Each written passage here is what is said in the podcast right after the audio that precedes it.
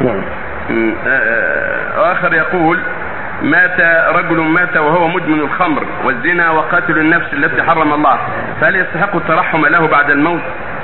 إذا كان مسلم معروف أنه موحد مسلم يؤمن بالله واليوم الآخر ولكن بلي بهذه المعاصي فلا مانع من الدعاء له. والله يغفر لنا وله المسلمين. يدعى له بالمغفرة والرحمة. لأن المعاصي ما تخرج من الإسلام. الخمر والزنا ذلك ما يخرج من من الإسلام.